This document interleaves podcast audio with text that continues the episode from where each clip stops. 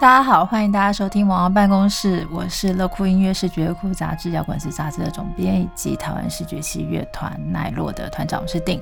嗯，相隔一个月，上次的播出竟然是十二月二十号了，隔了整整一个月，没有想到下几隔这么久才播出。嗯，因为其实我思考了一下哦，就是这个呃视觉系圣地这一个主题的下篇，那。本来是预计应该是去年底就可以播出的，不过没有想到啊天气好冷，然后就隔了一个跨年，然后就隔了一个月了。那其实因为一直在回想了，就是在日本的这些呃我们很有记忆的地方，那一方面也是有点感伤啊，因为其实大家知道现在就是日本东京的现况哦，那呃虽然现在已经。颁布了这个所谓的软封城哦，就紧急事态宣言，但是整个疫情的状况似乎完全没有好转，所以每次想到现状，就会觉得嗯，有点就真的是有点难过。那在讲今天在讲我们要讲的主题之前呢，其实我想要推推荐大家一个东西哦，就是如果你真的很想念。呃，东京的街头，然后很想念你曾经去逛街的那些地方。其实我们最近发现哦，呃，日本有一些 YouTuber 非常厉害，他们呃不止一个，蛮多个的，他们就是有这种散步啊，或者是像是呃在走路的这种频道，然后非常非常适合，非常非常适合，就是拿来怎么讲，呃。就是拿来播放、拿来看这样子，因为它是以第一人称的视角嘛，它可能就是把这个摄影机呃用这个三轴稳定器，或者是直接放在头顶上，然后就默默的走路，就是走在大家很熟悉的呃元素啊、涩谷啊、池袋啊、新宿啊各种呃车站附近的这些这些街道上。那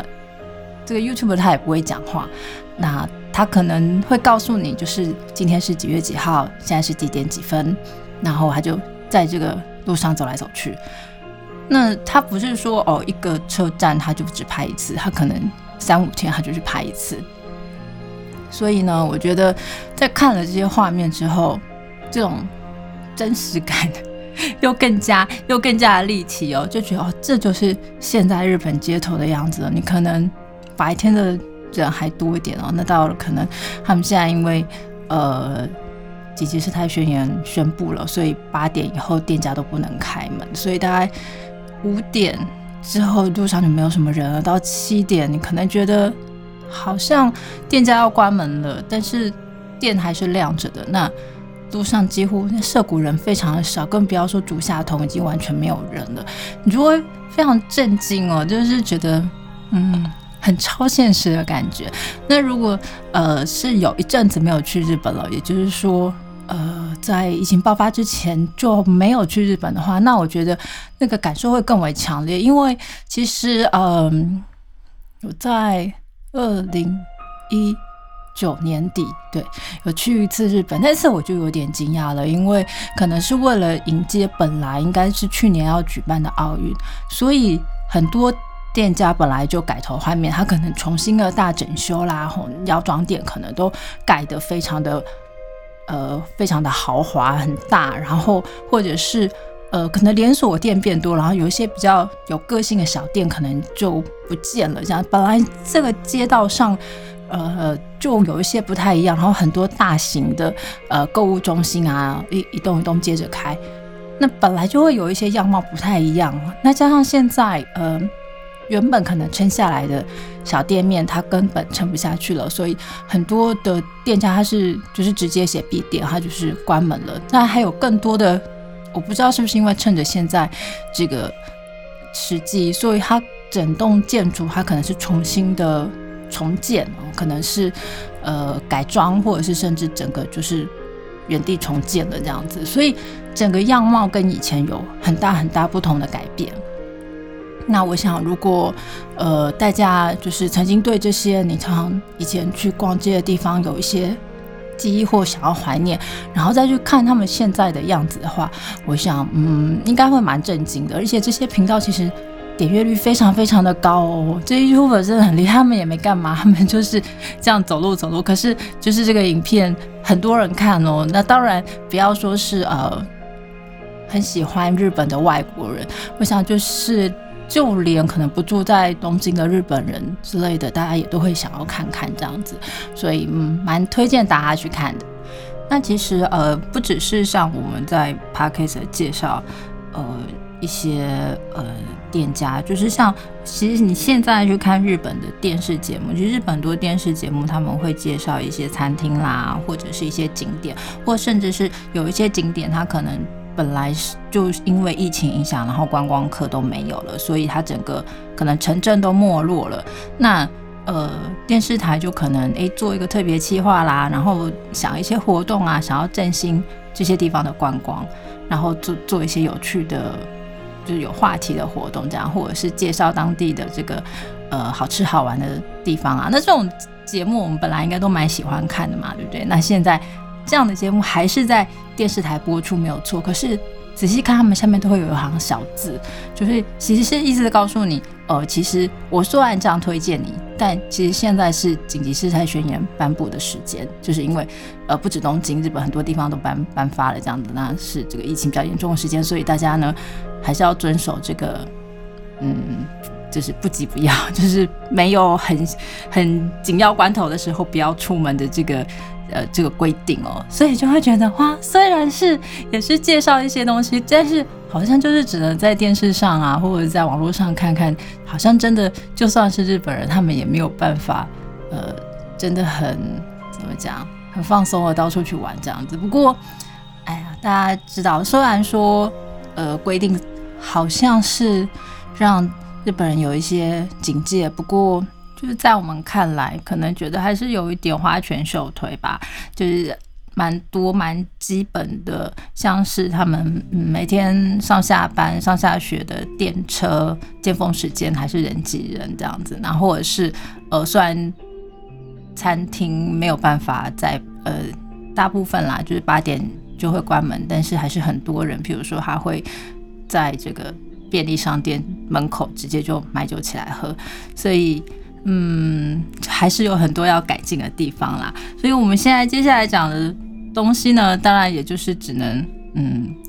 回忆参考用咯。那我们上次呢讲到一些呃推荐大家呃，如果你喜欢视觉系、喜欢音乐的话，去日本玩，尤其是东京玩的时候，嗯，建议你不要错过的地方。那我觉得这些地方可能很多人都知道了，因为它是呃。像是唱片行啦，或者是呃买一些服饰啦，呃的商品的地方，可能大家都知道，或者是 live house。那我们今天要推荐的是一个可能可能比较少人会注意到的地方哦。那但是其实是非常好玩的，而且是比台湾好玩很多的。那我们今天要介绍的就是日本的乐器行。那有人会觉得说，乐器行我不会玩乐器，我我没有就是不懂乐器，我去干嘛呢？但是其实我非常的推荐，因为其实像是日本贩卖乐器的地方，台湾也是啦。他们当然会分喽，就是呃不同的乐器，可能是古典乐器啦，或者是呃热门音乐的乐器啦，就是当然会有各种不同的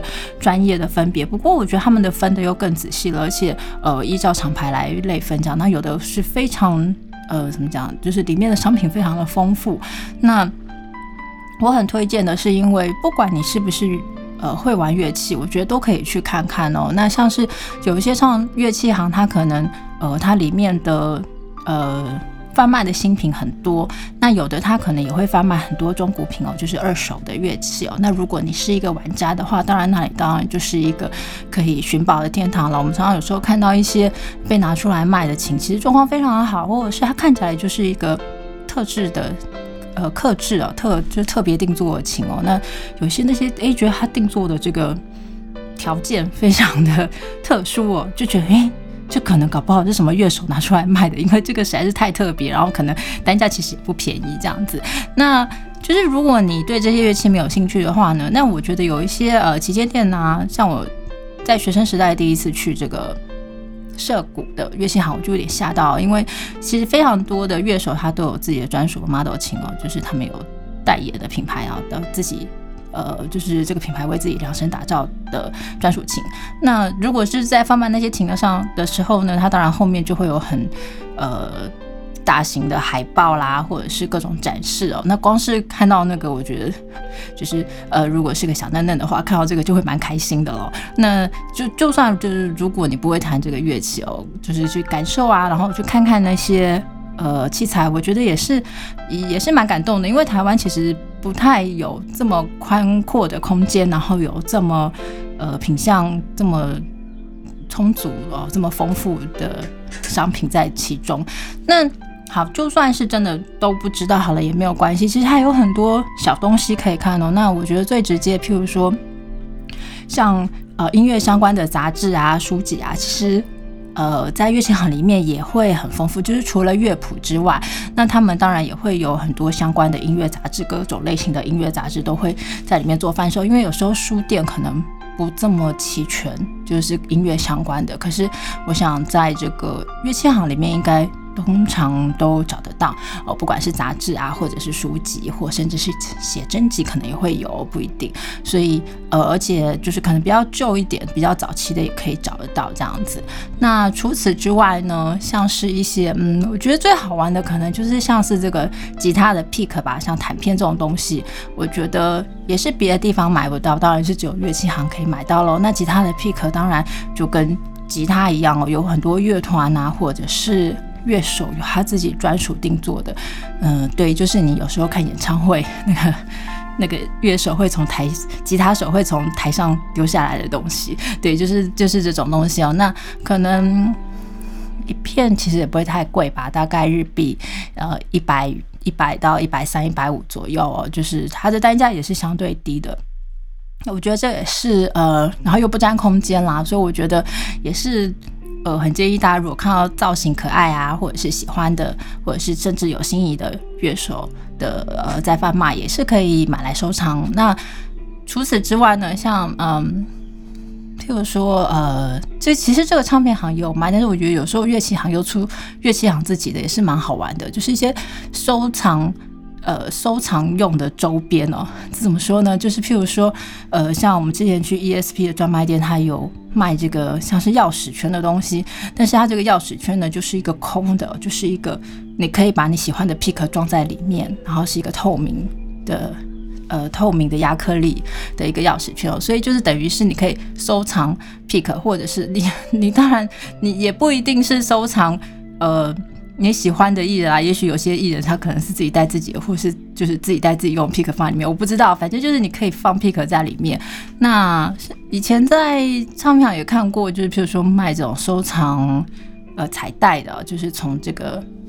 演唱会的舞台撒下来的彩带，你可以剪一小段，然后就是放在这个。呃，像是钥匙圈啊，然后有一个塑胶条，你就放在这个塑胶条里面，就它就变成一个装饰品这样子。我就觉得还蛮好玩的，因为这些东西可能台湾应该是看不太到，有来可能安利美特有些地方会贩卖，但是我觉得就是比较乐器相关，就是因为彩带可能偶像的演唱会场也会有，但是像皮壳这样的东西，我想还是以这个摇滚乐团为主这样子。那我觉得像这些相关的。嗯，小东西的话，就是在这个乐器行里面，其实都可以看到。那更不要说，嗯，以前啦，现在可能比较难。像 ESP，它呃每年都会出很精美的吉他行路哦。那以前可能就是因为它是行路嘛，所以当然就是呃可以自由免费取悦的。那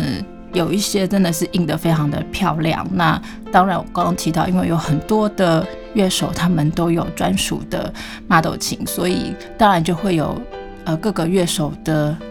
的美照，还有他们的琴的介绍，就放在这个行录里面这样子。那其实也是蛮珍贵的。所以，哎，对，所以说除了是呃这个音乐杂志啊、书籍之外，行录之外，当然还有很多的。我想大家都知道的 free paper，就是在日本有很多免费呃提供可以索取音乐相关的刊物。那我觉得在这个乐器行里面也会都是非常非常的充足哦，有各式各样的可以提供大家索取。那除了乐器之外，其实还有还有我刚刚提到除了很多小东西之外，嗯，我印象比较深刻的，我在那边买过一个诶，就是这个音箱造型的收音机哦，我觉得非常可爱，然后就是价钱也非常合理，然后又很酷炫这样子，或者是像一些呃，我想现在大家都蛮多人在使用 Parkes 的相关器材，我想就是因为日本宅路就是非常的发达，所以我觉得这些器材都非常非常的多了。就算你不会乐器的话，那如果你会乐器的话，那我觉得。那更是天堂了，因为呃，就是最新款的啦，或者是各个年代的这些乐器都会都会在里面做展示。那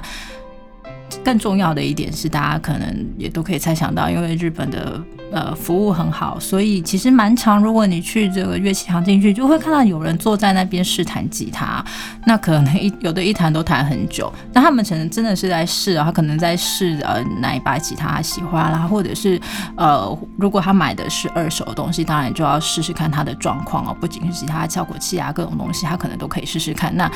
我觉得这样的服务在台湾可能就很少见，你可能就嗯。没有办法，就是坐在那边一直谈一直试。那我觉得，诶，在日本其实他们蛮常看到，就是呃年轻的朋友坐坐在那边，他可能就是试蛮久的，然后呃在在购物这样子。所以，我我觉得，而且你看，他外国人还可以退税，差很多吧？就是一加价钱就很合理，还可以退税。然后加上他们呃，因为我说空间大，然后商品多，所以可能很多的新品，嗯，在那边就会。做展示，然后可能呃跟在国内买价差也会差蛮多的，所以其实去日本如果真的有就是玩音乐的话，在那边我想大家很难忍住不买乐器吧，因为真真真的是蛮划算的，然后服务又好，在那边待一整天就是都不会觉得无聊，觉得很充实、很过瘾这样子。那除了乐器行之外，其实本来还有其他想要推荐给大家的东西，让我觉得可能。未来之后，这些店可能我觉得很多都会不在了吧，或者是就是营业上会有点困难。不过就是就稍微提一下，就是像我们呃上一集提到了有一些餐厅，有一些主题餐厅。那除此之外，其实在日本也有很多不同的主题酒吧。那酒吧的这个呃怎么讲，营业类型啊的方向就又更更分众了。那嗯，如果你很喜欢老摇滚，可能有老摇滚的哦；你喜欢这呃像是西方西洋的这些摇滚音乐，我觉得都可以找到很专门的，就是很。了解这些音乐的这个店长，然后以他的这个喜好或者是他这个本人的这个品味啊 sense，然后去播放歌曲调酒。这个我想大家可能在日剧啊什么也都有看到过。那视觉系来说的话，那当然就更多了，因为其实大家可能也知道有一些乐手其实他是自自己有在经营酒吧的哦。那这样的情况之下，我想就是，诶，如果去的话，当然嗯，感觉又会不一样哦。不过其实我很久以前有去过一间，但我觉得。就是也知道，就是跟 日剧有点像。就如果你跟这个酒吧的老板，或者是你跟这 party 的不是很熟的话，那好像就诶就就不太知道要干嘛。你就是只是去喝酒而已。就会觉得，哎，这这这个还蛮看人的，或者是可能不是很针对这个外国人取向的。那又加上现在日本的现状，其实根本这些地方是没有办法营业的啦。所以，嗯，我是没有很推荐。那像是还有的话，像是嗯，现在台湾当然也有，就是呃，日本呃也有，就是一些摄影棚。那我想，因为视觉系有一些乐团拍照，它可能会有。呃，怎么讲？习惯去的摄影棚，或者是御用的摄影棚，这种蛮多的。所以你有时候会看到，哎，怎么很多 很多组艺人，他他后面的背景都差不多，或甚至这个背景，我不止在这个艺人的宣传照看到过，我好像也在什么什么日剧上看到过。就是有些摄影棚出出过，那你可以看到，其实是哎，还蛮受到就是很多业界人的欢迎，然后大家喜欢去那边就是呃包场，然后使用这样子。不过我觉得像这些相关的地方，嗯。可能未来的变数都蛮大的，那我觉得他们经营也的也都蛮辛苦这样子，所以就没有这么推荐。那我今天主要还是希望就是推荐大家，就是我想乐器行应该还是会在吧，就是大就是比较大规模、比较大间的还是会在。那如果之后大家呃有机会再去日本的话，就希望不要错过这个地方。所以不知道大家去东京的话，都会住在什么地方呢？就是。可能你有很习惯住的一个车站附近，那嗯，我觉得因为刚就是综合这两集，那如果你去日本的时间很有限，然后目的又就是去这个购物的话，就是可能除了看演唱会之外，购物的话，那我觉得其实如果找一个地方，然后附近有很充足的的这些店家的话，我觉得就就可以就是过过得蛮自在的。像我知道，像蛮多人喜欢住新宿的，因为新宿就是呃。我们上次讲的像是一些呃自盘俱乐部啦，Legacy 这些唱唱片行，然后还有很多的 Live House，然后当然本来它就它本来就是一个繁华街啦，所以当然有很多东西那都都在那里，那当然他就很方便，他只要住在新宿，他可能就诶这几天都在那边，他就差不多了这样子，或者是他想要看演唱会，本来就举办在那里。那嗯对我来说的话，其实我蛮习惯住在池袋的，因为我觉得。时代也是很多，就是呃上次可能有提过，还有非常多的 live house，而且是呃以视觉系为主的。那呃唱片行、乐器行啊，像乐器行也蛮多的。那还有这个，我觉得时代比较特别啦，它还有艺术剧场啦、溪口公园啊，它有我觉得蛮蛮多可以逛的。那呃像对有些人来说，可能他呃很喜欢动漫的话，那里有阿里美特啊，或者所谓的乙女街啊之类的。那所以我觉得就是可以诶找一个你。觉得说这个